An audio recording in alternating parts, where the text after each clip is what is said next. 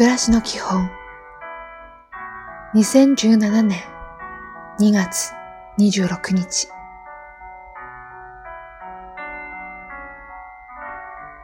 おはよう。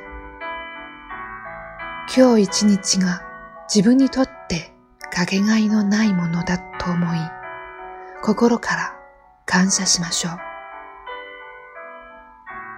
愛しむように過ごしましょう。今日も丁寧に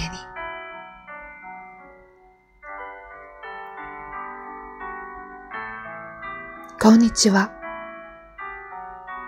あなたの頑張りをしっかり見てくれている人はいます。あなたのリズムで学び、あなたの大切さを形にすればいいのです。いい一日を。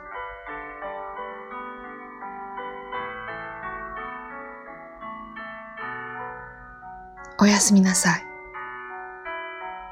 体調が優れないときは、水分をたっぷりとって、ゆっくり眠ることです。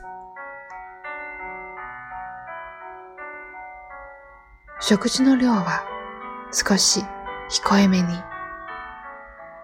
今日もお疲れ様でした。おやすみなさい。